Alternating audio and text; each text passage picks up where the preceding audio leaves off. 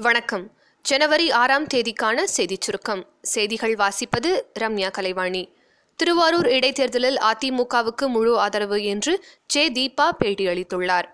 மத்திய அமைச்சர் நிதின் கட்கரியை துணை பிரதமராக நியமிக்க வேண்டும் என்று பாஜக மூத்த தலைவர் சங்பிரியா கௌதம் தெரிவித்துள்ளார். கோவா முதல்வர் மனோகர் பாரிக்கருக்கு பாதுகாப்பு தரக்கோரி ஜனாதிபதிக்கு காங்கிரஸ் கடிதம் எழுதியுள்ளது. மத்திய ராணுவ அமைச்சராக இருந்த பாரிக்கருக்கு ரஃபேல் கொள்முதல் முறைகேடு தெரியும் என்பதால் அவரது உயிருக்கு ஆபத்து இருக்கும் என்று காங்கிரஸ் அதில் குறிப்பிட்டுள்ளது.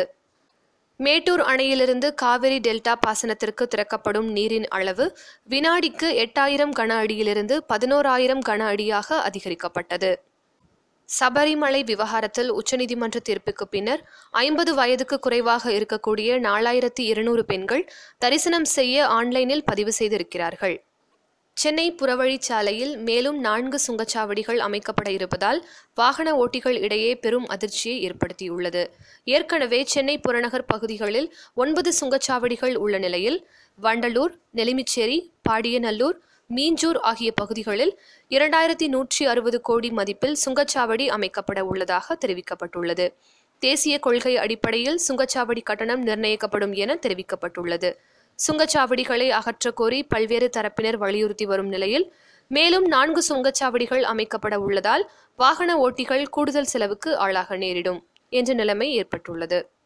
சென்னை நந்தனம் ஓஎம்சி மைதானத்தில் நாற்பத்தி இரண்டாம் ஆண்டு சென்னை புத்தக கண்காட்சி நடைபெற்று வருகிறது.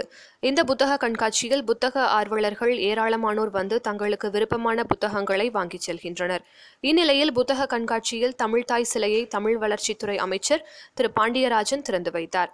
பின்னர் செய்தியாளர்களிடம் பேசிய அவர் மதுரையில் ஐம்பது கோடி ரூபாய் செலவில் உலகில் உள்ள அனைத்து தமிழ் நூல்களும் இடம்பெறும் வகையில் உலகத்தரம் வாய்ந்த நூலகம் அமைக்கப்பட்டு வருவதாக அவர் தெரிவித்தார். சபரிமலை ஐயப்பன் கோவிலில் ஐம்பது வயதுக்குட்பட்ட பெண்கள் சாமி தரிசனம் செய்த விவகாரத்தில் கேரள மாநிலம் முழுவதும் போராட்டம் வெடித்துள்ளது. இந்த போராட்டம் வன்முறையாக மாறியது.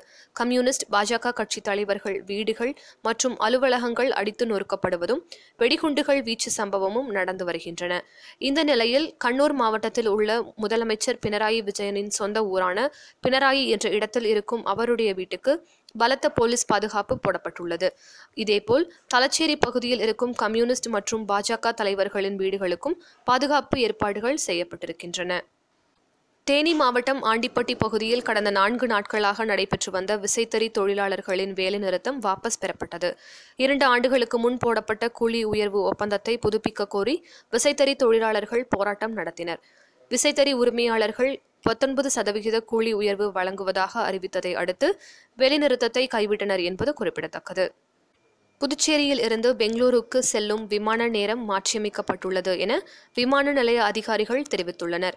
புதுச்சேரியிலிருந்து பகல் பனிரெண்டு இருபது மணிக்கு பெங்களூரு செல்லும் விமானம் இன்று முதல் பிற்பகல் இரண்டு மணிக்கு புறப்படும் என அறிவிக்கப்பட்டுள்ளது.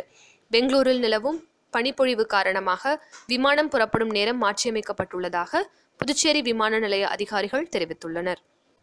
விளையாட்டுச் செய்தி. இந்தியாவிற்கு எதிரான நான்காவது டெஸ்ட் கிரிக்கெட் போட்டியின் நான்காம் நாள் ஆட்ட நேர முடிவில் ஆஸ்திரேலிய அணி இரண்டாவது இன்னிங்ஸில் விக்கெட் இழப்பின்றி ஆறு ரன்கள் எடுத்துள்ளது. மழை மற்றும் போதிய வெளிச்சமின்மை காரணமாக நான்காம் நாள் ஆட்டம் பாதிக்கப்பட்டது. இன்று வெறும் இருபத்தி ஐந்து புள்ளி இரண்டு ஓவர்களை வீசப்பட்ட நிலையில் மழை மற்றும் போதிய வெளிச்சமின்மை காரணமாக ஆட்டம் முடிவுற்றது. இன்னிங்ஸ் தோல்வியை தவிர்க்க ஆஸ்திரேலிய அணி போராடி வருகிறது. முப்பத்தி ஓரு ஆண்டுகளுக்கு பிறகு ஆஸ்திரேலியா அதன் சொந்த மண்ணில் ஃபாலோ ஆன் பெற்றிருப்பது குறிப்பிடத்தக்கது.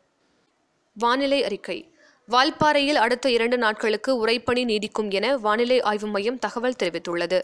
தாய்லாந்து நாட்டில் உருவாகியுள்ள பபுக் புயல் அந்தமானில் நிலை கொண்டுள்ளது எனவும் அடுத்த ஐந்து நாட்களுக்கு வறண்ட வானிலையே நிலவும் எனவும் சென்னை வானிலை ஆய்வு மையம் தெரிவித்துள்ளது.